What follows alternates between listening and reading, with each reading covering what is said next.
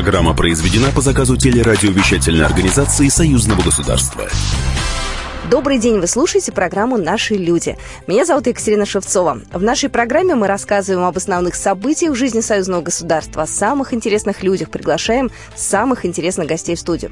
Недавно в Национальном детском образовательно-оздоровительном центре «Зубрионок» в Беларуси завершилась гражданско-патриотическая кадетская смена учащихся союзного государства. И мы сегодня поговорим о патриотизме и о нашей молодежи. В студии заместитель главного редактора газеты «Союзная вечи» Ольга Саруханова. Оль, здравствуй. Здравствуйте. Оля, скажи, пожалуйста, сколько военно-патриотических мероприятий для молодежи проводит Союзом государстве? Таких смен каждый год проводится две. Одна в Зубренке, обычно в сентябре, и одна в Орленке, обычно в августе. Собственно, а, приглашаются очень многие училища из Беларуси, из России. Всего, кстати, кадетских, суворовских, нахимовских училищ на наше союзное государство почитали их больше сотни. Из них около десяти в Беларуси. А как же отбирают детей все-таки, если 100 училищ, да, выбрать нужно какое-то определенное количество, а хотят дети все? Там есть э, разные конкурсные основы а, и для самих училищ, и для детей, которые там учатся. Они знают, что в конце года у них есть такой бонус, такой приз, и те, кто хорошо показывает себя в учебе, хорошо там соревнования спортивные выигрывает, например, на базе своего училища,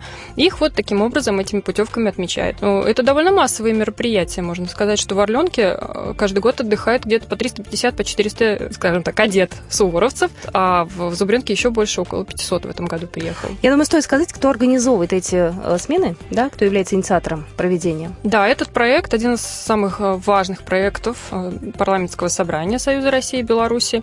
Его курирует комиссия парламентского собрания по социальной политике, науке, культуре и гуманитарным вопросам. Кстати, мы дозвонились до Елены Афанасьевой, председателя комиссии парламентского собрания по социальной политике, науке, культуре и гуманитарным вопросам. Она нам рассказала, что такое вообще патриотизм и как к патриотизму относится в союзном государстве, какие мероприятия для детей проводятся на протяжении всего года патриотическое воспитание, оно может быть абсолютно разным. Оно может быть э, и патриоты тоже могут быть разные, да, могут любить историю и заниматься историей, могут любить спорт, и это тоже патриотизм, а могут любить рисование и творчество, а почему нет? Это тоже патриоты своей страны, э, которые, э, изучая историю, изучая традиции, потом создают прекрасные творческие шедевры. Э, поэтому, мне кажется, очень важно понимать, что вот эти вот наши суворовские кадетские смены – это не все патриотическое воспитание, которых, которое проходит в рамках союзного государства. У нас есть много прекрасных проектов творческих, которые тоже занимаются патриотическим воспитанием. Это, например, и детский лагерь, который, э, фестиваль детский, который проходит э, в анапских лагерях, творчество юных. И уже тоже не первый год, а уже пошло второе десятилетие существования этого прекрасного фестиваля. И там ребята э, свой патриотизм показывают через творчество. Ну, то есть вариантов э, детям проявить себя огромное множество. И дети действительно стремятся попасть в эти лагеря и показать себя. Ну да, там, э, как нам сами кадеты рассказывали, мы вот подготовили в Союзном Вече совсем недавно вышел спецвыпуск, полностью посвященный 16 полос вот этим сменам. И мы общались со многими детьми, которые только приехали, у них такие горящие глаза, совершенно свежие впечатления. Один мальчик э, из Кубани э, рассказывал, как мне не давали вообще минуты спокойно посидеть, но это не в смысле, что ему это не нравилось, наоборот. Особенно в Зубренке, говорит, каждый день были то конкурсы, то спортивные какие-то состязания. И Кроме того, там еще неплохая медицинская база, детей еще оздоравливали. И подзарядиться эмоционально, и подружиться, и поиграть. Они же все-таки еще дети, хотя им там и по 13, по 14 лет многим подросткам. Так что, да, здесь э, очень э, разнообразный такой отдых у них получается. Скажи мне, пожалуйста, Уль, а дорогое это мероприятие? Все-таки провести такую смену наверняка, ну, в общем, стоит определенных сил и денег. Да, конечно, а, эти деньги заложены каждый год, закладываются в бюджет союзного государства, и парламентское собрание, нужно отметить, никогда не жалеет на эти цели денег. Ежегодный бюджет кадетских смен 22 миллиона рублей российских.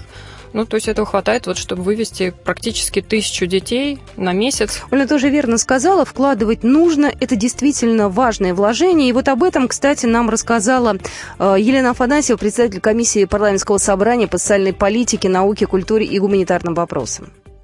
Вкладывать надо много, если мы хотим получить здоровое, нормальное поколение – чтобы потом с него мы могли требовать. Нельзя по остаточному принципу финансировать мероприятия. Но я хочу сказать, что в рамках бюджета союзного государства все-таки мы занимаем наши вот мероприятия, э, которые идут по линии образования, социалки, да, каких-то культурных связей. Все-таки мы занимаем достойное место. А, нам грех жаловаться. У нас на сегодняшний день ни одно мероприятие, ни одна программа не исчезли из бюджетных строчек союзного государства наши, да, по нашему направлению. Всегда хочется сделать более качественно, более больше мероприятий и программ.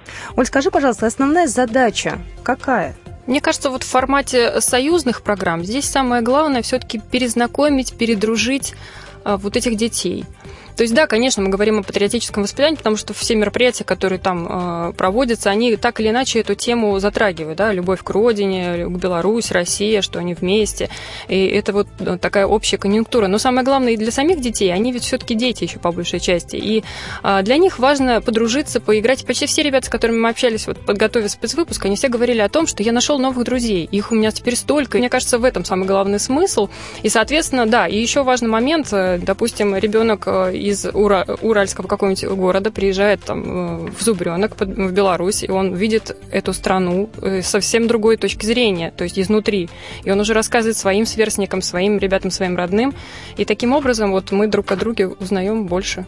То есть главная цель это узнать друг друга получше, узнать Россию и Беларусь получше, сдружиться, но из этого определенный патриотизм складывается. Я предлагаю услышать Артема Турова, председателя комиссии парламентского собрания по законодательству и регламенту. Он нам тоже расскажет э, свою точку зрения, зачем нужны такие э, военно-патриотические смены. Хочу в первую очередь сказать, что такие учебные заведения, как Нахимовские, Суворовские училища, кадетские корпуса, они являются специализированными сами по себе. И те люди, которые из них уходят, получают достаточно современное образование, образование с опорой на нашу историю, готовят настоящих патриотов, которые в будущем будут служить э, своей стране либо на военном поприще, либо на гражданском. И вот такие смены, когда молодые люди из разных учебных заведений могут с собой коммуницировать, могут обмениваться информацией, могут реализовывать свои проекты и просто даже знакомиться, помогает им в будущем. Это площадки, которые действительно важны, нужны, дают для наших молодых людей возможность самореализоваться. Скажи, пожалуйста, Оль, после того, как смены закончились, что дальше? А, а будет следующим летом новая смена, и у них снова будет стимул э, учиться лучше, вести себя лучше, что-то придумывать, какие-то проекты реализовывать, идеи предлагать, чтобы в том числе на нее попасть. Ну, то есть это все пока исключительно в формате такого близкого общения. Я предлагаю еще раз услышать Елену Афанасьеву, потому что мы задали очень важный вопрос, такой же, который я задала тебе, что потом, и она э, высказала достаточно любопытную э, позицию э, по поводу того, как нашим детям сближаться и как в них воспитывать тот самый патриотизм. А, начнем с того, что, безусловно, эти проекты, когда мы их задумывали, это проекты были не просто проекты дружбы, хотя это основная цель была установление контакта между ребятами двух государств в рамках союзного государства, обмен опытом, в том числе опытом и получения образования, и опытом патриотического воспитания. Но в то же время это образовательные проекты, которые позволяют продолжать учебу и в общем-то, работать в образовательном направлении. Перед нами очень часто сейчас возникают вопросы, перед нами ставят этот вопрос на разных уровнях и депутаты, и сенаторы двух э, государств, и общественность. Создание, например, общего учебника истории или хотя бы э, взять период Великой Отечественной войны и создание ну, какого-то методического материала по этому вопросу общего методического материала, чтобы был общий подход для получения образования а, ребятами, независимо да, от э, того, ездят они в наши патриотические лагеря или нет. Нам не хватает общего материала для того, чтобы создать общую картину а, нашей истории, наших традиций, нашего патриотизма – то есть покажите нам общую картину союзного государства в этом направлении. Ну, кстати, по поводу общей картины. Вот всю картину вы можете посмотреть, если выйдете на сайт газеты «Союзная Вече». союзвече.ру Читайте газету «Союзная Вече» в печатном варианте, в интернете. А, заместитель главного редактора газеты Ольга Саруханова была со мной в эфире. Оль, спасибо тебе большое. Спасибо, что позвали. Наша программа продолжится буквально через две минуты. Оставайтесь с нами.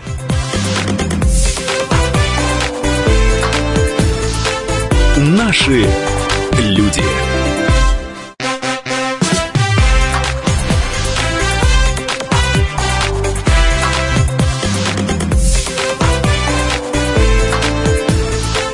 Наши люди. Мы продолжаем программу «Наши люди». Сегодня у нас в гостях Оксана Вячеславовна Солопова, руководитель лаборатории истории диаспоры исторического факультета МГУ, председатель Национальной культурной автономии Беларуси Москвы. Добрый день. Здравствуйте, Екатерина. Ну, продолжая тему нашего предыдущего разговора, Оксана Вячеславовна, скажите, пожалуйста, вот с вашей точки зрения, у вас опыт большой. А что нужно такого особенного сделать, чтобы наши дети, чтобы наша молодежь э, все-таки э, воспитывалась к любовью к своей стране, к России, к Беларуси? Вот тот самый патриотизм, чтобы он в них э, был, жил, и это было по-настоящему. Что нужно делать? Ну, вы задаете важнейший, на самом деле, центровой вопрос для развития государства вообще, любого государства. Потому что без понятия «любовь к родине» ни одно государство государства существовать не может. Любовь к родине – это целый комплекс представлений, которые не сводятся к одному, двум, трем мероприятиям, какими бы значимыми и принципиальными они не были для формирования нации гражданской, для формирования, предположим, пантеона праздников и так далее. А патриотизм – это система мер – и то, что она должна четко проводиться во всех тех э, структурах, которые ребенок посещает, детский сад, школа, это, с моей точки зрения, однозначно. Семья не может оставаться в стороне от этого. Ну, смотрите, я, Ушкуль, представляю белорусов Москвы, Белорусскую национальную культурную общественную организацию, я приведу пример того опыта, который есть в Республике Беларусь. Ну, приходит ребенок в первый класс, получает он там книжечку в подарок первокласснику в которой написано про белорусское государство, какие самые важные вехи истории у этого государства есть, какие особенности фольклора, национальной культуры, чем отличается белорусское государство и чем оно схоже с другими. А потом ребенок идет получать паспорт, получает другую книжечку, огромную, мощную, с вложениями в особом коробе картонном. В этом вложении и белорусские законы, и белорусская музыка, и белорусская архитектура, и э, книжечку выпускника в последнем, э, когда он заканчивает школу, он получает. Это система поощрения, это система поддержки, это все от имени главы государства. И это все, я должна вам сказать, очень востребовано у ребят. Потом а, организация, общественная молодежная организация, белорусский опыт БРСМ создания, это э, правоприемник комсомола. Не надо думать, что наши ребята не хотят участвовать и объединяться. И мы сейчас видим, какой массовый всплеск энтузиазма вызвали все те инициативы российского государства, направленные на молодежь. Сейчас мы с вами в преддверии замечательного замечательного фестиваля молодежного, который будет проходить и в Москве, и в Сочи. Смотрите, какой энтузиазм, какой ажиотаж фактически. То есть если э, ребята маленькие, ребята средние, ребята чуть повзрослее видят, что на них ориентированы, на них смотрят, и им предлагают возможность воспроизводить те самые формы социальной адаптации, социального развития, которые есть у взрослых, первый шаг и самый важный шаг к пониманию, что он является частью государства. Это и есть шаг патриотизма тема Великой Отечественной войны особая, отдельная тема. Мы с вами видим, что самые яркие инициативы, самые мощные инициативы, которые объединяют не только Россию, но и страны ближнего зарубежья, вышли из общественных инициатив. Это Георгиевская ленточка, это Бессмертный полк, это общественные инициативы, которые стали частью уже нашей государственной жизни, государственной национальной политики. Мы видим, как востребована эта идея среди людей нашей страны, России. Мы видим, что люди хотят проявлять вот эту свою искреннюю заботу и любовь к Отечеству. Патриотизм никогда и никуда не исчезал. Он всегда был у людей, живущих в России, в Российской Федерации. А нужно только и дальше системно осуществлять то, что уже делается. Поддерживать общественные инициативы и создавать программы в школе. Угу. Школьные программы – это особая история, это отдельная история. А у нас есть опыт, сохранившийся вот в нулевые, в 90-е годы, при умножении школьных музеев, которые во многом стали не только музеями истории Великой Отечественной войны, но и музеями школы, музеями э, нынешних поисковых отрядов школьных. Это тоже часть патриотизма. Долгое время у нас господствовала мысль о том, что школа только учит что школа не воспитывает. Это в корне неправильная позиция, это невозможно, потому что отсутствие воспитания – это тоже воспитание, только со знаком минус. Школа, без сомнения, тот самый э, институт, который воспитывает детей, вольно или невольно. И программы, ориентированные на школьников, Э, патриотического воспитания могут быть самыми разными. Любовь к родине проявляется по-разному. Это не только, предположим, зорницы, которые были в наше время. Но, кстати, зорницы ничего плохого в себе не имели. Мы прекрасно проводили там время. Ну, кстати, зорницы как раз и проходят э, в да? рамках военно-патриотических да? смен. И орленок, да. и зубренок – это тоже часть Совершенно жизни. верно. И мальчики и девочки с равным удовольствием, абсолютно одинаковым, разбирают автоматы, э, лазают по-пластунски, бегают через полосу препятствий. Это очень здорово. Это очень важно и правильно актуальны для их воспитания. Невозможно говорить о патриотизме, не затрагивая тему истории. Я предлагаю уже перейти к следующей теме нашего разговора. Вы, как историк, очень плотно занимаетесь историей диаспор. А белорусы в Москве обосновались много веков назад, и я хотела бы спросить, когда появились первые письменные упоминания о белорусах в Москве? Ну, здесь, конечно, есть определенные сложности, когда мы говорим о белорусах, а первые упоминания о белорусах в Москве относятся к XVI веку, тогда с территории Великого княжества Литовского сюда стали приезжать купцы. Естественно, в основном торговые дела, это спорадические, приехали-уехали, но путь в Москву, по сути дела, именно они проложили. А, было, конечно, и упоминание белорусцы, но помимо этого существовало много других упоминаний. Поэтому для того, чтобы точно определить, белорус или не белорус, тот э, человек, которого мы изучаем, или то население о территории Москвы, о котором мы говорим, то мы по документальным источникам выявляем место, откуда приехал человек. И уже тогда понимаем, с белорусских земель он приехал или нет. Это самый правильный, самый оптимальный э, принцип определения живущего в 16-17 веках на территории Москвы белоруса. Вы говорите, купцы, а что привозили в Москву? Чем торговали тогда? Ну, торговали самыми разными вещами. Это было и э, ткани, это были и гончарные изделия, это было и зерно. Но в первую очередь, конечно, нужно говорить о том, что социальный состав переселенцев – отражал те интересы, которые проявлял царский двор по отношению к выходцам с белорусских земель. Это было и э, православное духовенство, которое бежало от засилья и притеснений э, польского духовенства, э, католического духовенства. Это было, были ремесленники, о ремесленниках мы поговорим отдельно, служилое сословие крестьянства, крестьянство было большинство, и горожане – и вот именно тем, что царский двор нуждался в искусных, высококвалифицированных ремесленниках, во многом объясняется характер этих перемещений. Сразу хочу сказать, что существует дискуссия о том, как сюда в 17 веке на территории Москвы попадали белорусы.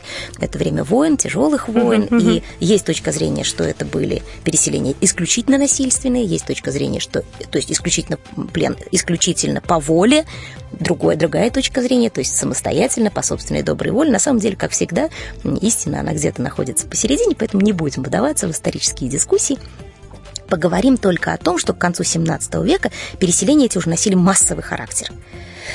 Очень много мещан с белорусских земель переселилось в Москву. И именно 17 век в России – это век, когда проявляется особый интерес к достижениям западной науки, техники, к достижениям западного искусства. А с 13 по 17 век э, белорусские земли развивались в составе польско-литовского государства. И тут появляется особый тип православной образованности. Именно так, православной образованности, который для России стал компромиссным вариантом решения проникновения на территорию Москвы, в данном случае наземной культуры. А в каких областях могли использовать знания э, белорусов, вот ту самую западную культуру? Это архитектура, это науки? Это и архитектура, это и науки, это и ремесленные особенности и специфика. Ну вот давайте поговорим хотя бы об одном таком знаменитом, всем известном Симеоне Полоцком.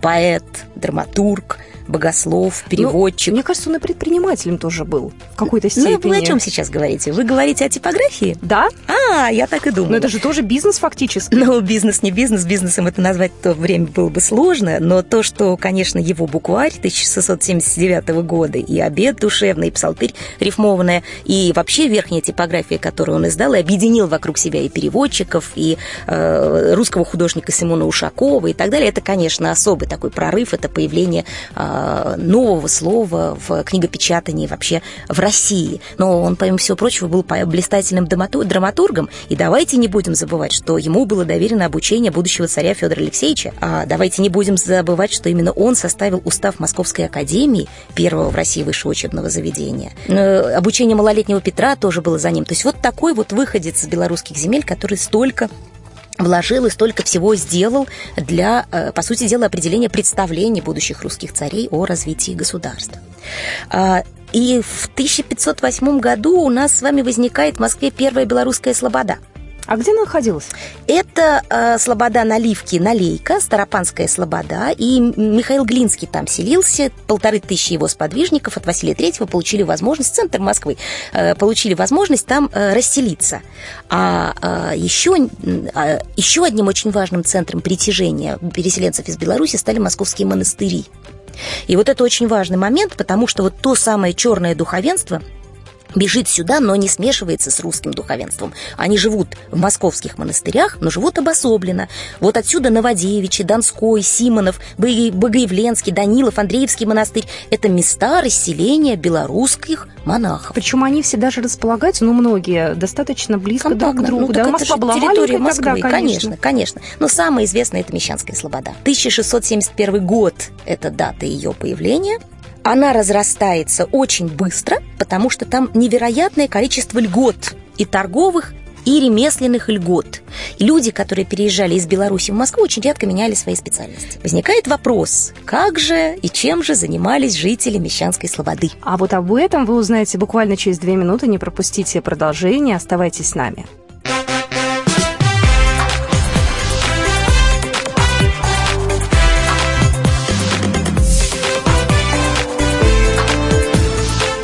Наши люди.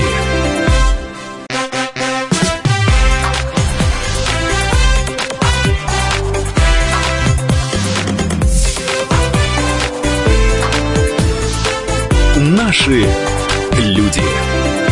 Итак, мы возвращаемся обратно. Еще раз э, хочу представить сегодняшнюю нашу гостью Оксану Вячеславовна Солопова, руководитель лаборатории истории диаспоры исторического факультета МГУ, председатель национально-культурной автономии Беларуси Москвы. И мы буквально две минуты расстались на том, что белорусские ремесленники приезжали в Москву, селились в районе Мещанской Слободы. Мне интересно, Оксана Вячеславовна, какие привозили знания и умения с собой?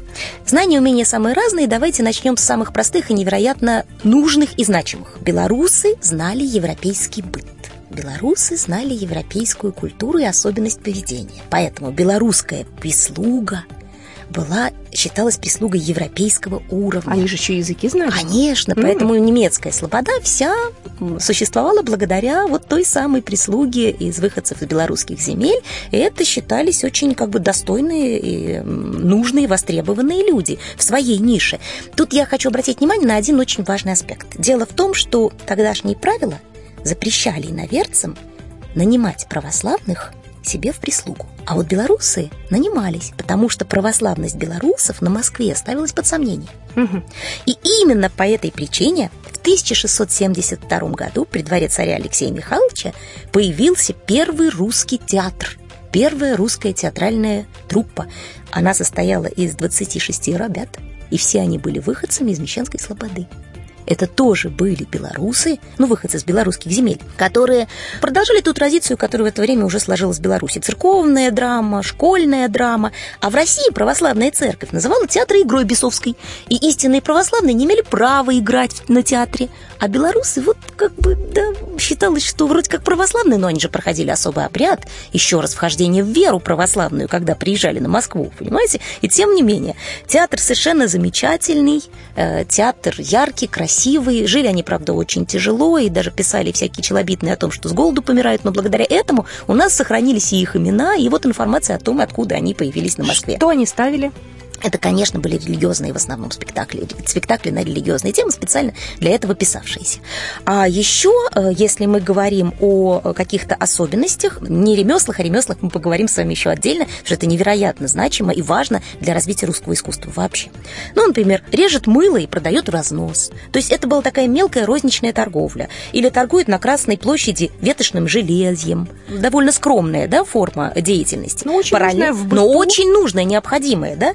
Параллельно были белорусские переселенцы, отмеченные широкой торговой деятельностью. Предположим, на стругах торгуют рожью, встречаем мы в источниках такую информацию. Или некий Андрей Лукьянов э, ездил с пенькой к Архангельскому городу, то есть он пеньку привозил и там торговал. Это уже такая мощная, серьезная торговля. Очень еще важный момент – это то, что в Мещанской Слободе э, жили в основном грамотное население. А, для того, чтобы поставить под под, в подпись в русском документе того времени, там очень сложная формула. К всему название документа такого-то, руку приложил, и дальше полностью имя. То есть для того, чтобы подписаться, человек обязательно должен был быть грамотным. Вот 36% собственноручных подписей в этот момент мы там фиксируем. Более того, в Мещанской Слободе была еще и школа, и школу этот содержал выходец из Белоруссии Яков Яковлев. В 1684 году написано, у нас есть такой документ, что он учит детей словесному. Тоже очень показательный, да, момент, очень показательный сюжет. Ну, особо следует сказать о мастерах оружейной, золотой, серебряной и мастерской палат. Очень много, когда мы читаем материалы этих палат, упоминаний о мастерах, которые были выходцами из Беларуси. Это выходцы из Копоси, из Витебска, из Орши, из Ашмян и так далее, из Мстиславля. Перечислять можно бесконечно. Коломенский дворец. Ну, кто не знает подмосковную резиденцию царя Алексея Михайловича? Нынче это практически центр Москвы. Скажем прямо, не предместье.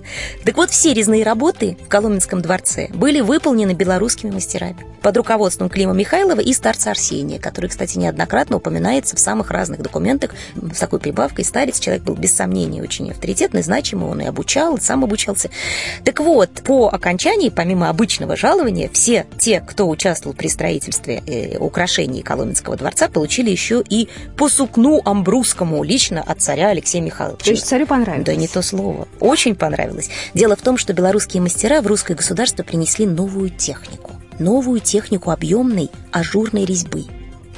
До них деревянные резные э, изделия были более низкими, говоря просто, не такими объемными. А вот тут появляется так называемая флемская резьба. Там волнообразные желобки, там серьезные перекаты, белорусская резь. Она почему флемская? Она как пламя, да, от немецкого пламя. Она вся переливалась, как только ее покрывали сусальным золотом. И именно эта техника начинает распространяться по русскому государству после появления вот этих самых белорусских резчиков. То сейчас, если кто-то из наших слушателей захочет пойти посмотреть, могут поехать в Коломенское да. и увидеть это своими да. глазами. Я бы еще посоветовала им такие искусства мирового э, уровня абсолютно, как и иконостас Смоленского собора Новодевичьего монастыря в Москве, или резные двери Холодного собора в Иверском монастыре, или иконостас э, для церквей Донского монастыря в Москве. Это все образцы вот того самого ремесла резьбы по дереву, который белорусы принесли на Москву. Но есть еще один очень важный момент, очень важный, о котором нужно сказать, это изразцы. Угу. Знаменитые поливные изразцы. Ну, наверняка многие о них знают и слышали. Красные изразцы, русские, красивые, замечательные, изумительные, самобытные, а, начинают сменяться с приходом белорусов вот теми самыми поливными, многоцветными изразцами. А, ну, майолика, если да, называть вещи, ну, другими ну, именами. может быть, да, слушателю слово майолика будет понятнее, понятнее просто поэтому, да. да. да. А, Нарышкинская барокко, то самое, которое украшает Москву невероятным образом, тоже появляется, с, э, начинает формироваться с приходом э, белорусов. И это и Воскресенский собор Новоиерусалимского монастыря на Истре. Вот все поливные изразцы там белорусские. И Покровский собор в Измайлове. И купола его, все вот эти вот восхитительные, абсолютно пряничные, да, невероятной красоты с этими изразцовыми поясами, это лучший образец того, о чем мы сейчас с вами говорим. Андреевский монастырь в Москве, просто надвратная церковь. Подойдите, посмотрите, там тоже эти же самые поливные изразцы очень быстро передавались эти навыки. От русским белорусов, от белорусам к русским. Это становилось частью единого э, ремесленного искусства, потому что была даже целая практика передачи этой информации. Каждый мастер обязан был нанять учеников, угу. каждый приглашаемый в Россию мастер нанимал учеников из местных и системно этим занимался. Это входило в часть обязательной программы. Здорово, что сейчас э, в настоящее время можно пойти и посмотреть на все эти э, прекрасные совершенно произведения белорусских мастеров. Э, я знаю, что в XIX веке исчезло само по себе название белорусы. В первой половине XIX века по указу Николая I официально запрещается употребление терминов Белоруссии и Белоруссии, Почему? Потому что все это переименовано в губернии Северо-Западного края. А перепись 1897 года белорусы в Москве не выделены в отдельную национальную группу, потому что по другому принципу проводилась перепись, да? Совершенно по религиозному принципу в том числе. А, однако некоторые исследователи насчитывают около 16 тысяч белорусов в Москве. Численность такую выявляют на конец XIX века. А дальше это время Первой мировой войны. Первая мировая война – это время активного переселения беженцев а, на территорию Москвы и Санкт-Петербурга. Во время переписи беженцев, которая проводилась в Москве в 1916 году, 20% всех зарегистрировавшихся белорусов не указала свою национальность. Ага. 20% не указала, заполнив графу вероисповедания, ну вот по принципу переписи. Угу. И место постоянного проживания. То есть мы их все равно вычислим, можем, вычислить можем, но вот такое вот региональное и конфессиональное единство, которое стоит впереди этнического единства, мы стопроцентно фиксируем и в XIX веке, и в начале 20 века. Но тут происходят очень интересные вопросы, потому что во время Первой мировой войны формируются комитеты в поддержку беженцев. Это комитеты русских, комитеты поляков, комитеты евреев и так далее, и так далее. Но вот первые три как раз принимали белорусов. Первое время белорусов даже своего комитета не было. Интеллигенция выходит на передний план, активно заявляет о том, что белорусскость есть, что нужно заниматься тем, чтобы объяснять белорусам, что они белорусы. И э, даже проходит Всероссийский съезд беженцев из Беларуси в Москве в 1918 году, где эти вопросы ставятся во главу угла и обсуждаются как большая серьезная проблема. А, должна сказать, что объяснить белорусам, что он есть белорус, интеллигенции удалось, потому что за этим последовало в том числе и возвращение белорусских переселенцев обратно на территорию Беларуси. Вот это возвращение в Беларусь тоже было важным событием в формировании а, белорусского государства, которое как государство возникло в 20 веке. Дело в том, что возвращались они уже осознав полностью свое отличие от э, тех э, народов, которыми они чувствовали себя, да, вот не вполне, может быть, э, отдельным. И вот 20-е годы в Москве это всплеск белорусскости. Это событие, которое соотносимо с всплеском белорусскости, который произошел потом в 90-е годы 20 века и продолжается до сегодняшнего дня. Но тогда это уже был Советский Союз, да, это была да. молодая, так скажем, э, да, страна. Молодая и... страна, и она активно поддерживала э, национально-культурное общественное движение тоже 15 тысяч белорусов фиксируется вот 20-е годы 20 века в Москве, и эти э, белорусы развернули массовое национально-культурное движение. А это организации, которые оказывают материальную поддержку землякам, приехавшим в Москву, готовят квалифицированные кадры для Беларуси, пропагандируют белорусскую культуру, белорусский язык. Ну, то есть это мощнейшее национально-культурное движение. Но до середины 30-х годов. А дальше изменение национальной политики государства, деятельность национально-культурных общественных организаций сворачивается, потому что это все буржуазный национализм. И вот, эм, конечно, вот этот период фактически до 50-х годов это такой статистический провал. То есть мы понимаем, что белорусы Москвы живут одной судьбой с москвичами вне зависимости от национальности. Мы вместе переживаем 60-е, 70-е, брежневские времена, и вот плавно подходим уже к 90-м. Ну, 90-е годы – это, конечно, ренессанс белорусской национальной культурной общественной жизни. Эм, у нас более 100 организаций, только в Российской Федерации, тех, которые зарегистрированы и не зарегистрированы. А, чаяний очень много, интересов очень много. Это сохранение национальной культуры, сохранение э, фольклорных особенностей белорусской культуры, языковых особенностей. Но это, помимо всего прочего, и э, то, что э, белорусов вывело на авансцену национально-культурной общественной жизни. Это инициативы по соединению профессионального сообщества России и Беларуси, как в экономической, так и в гуманитарной сфере. Это заключение договоров и совместные проекты с другими другими национальностями. Это как раз мероприятие по патриотизму, потому что э, я хоть и говорила, что небольшое э, количество таких мероприятий погоды не делает, на самом деле делает. И вот мы, например, совместно с армянами сделали чудесную программу по местам боевой славы Баграмяна. Мы собрали ребят из Беларуси, из Москвы и повезли их вместе с внуками великого маршала по Беларуси. И нам внуки маршала рассказывали, профессиональные историки рассказывали, а дети внимали. Вот несколько дней у нас была такая поездка. Мы собирали по крупицам дерево, где посадил Баграмян, саблю Баграмяна, музейные коллекции. А сейчас, в продолжении этого, в конце нынешнего года, откроется бюст Баграмяна, сделанный на деньги общественников э, в белорусском городе-городке. Собственно говоря, мы с исторических э, каких-то моментов, э, с моментов патриотизма начали. Мы этой темой, ну, не заканчиваем, но, по крайней мере, сегодняшнюю программу мы завершаем. Я очень надеюсь на то, что мы с вами в ближайшее время еще раз встретимся. Огромное вам спасибо. Удачи!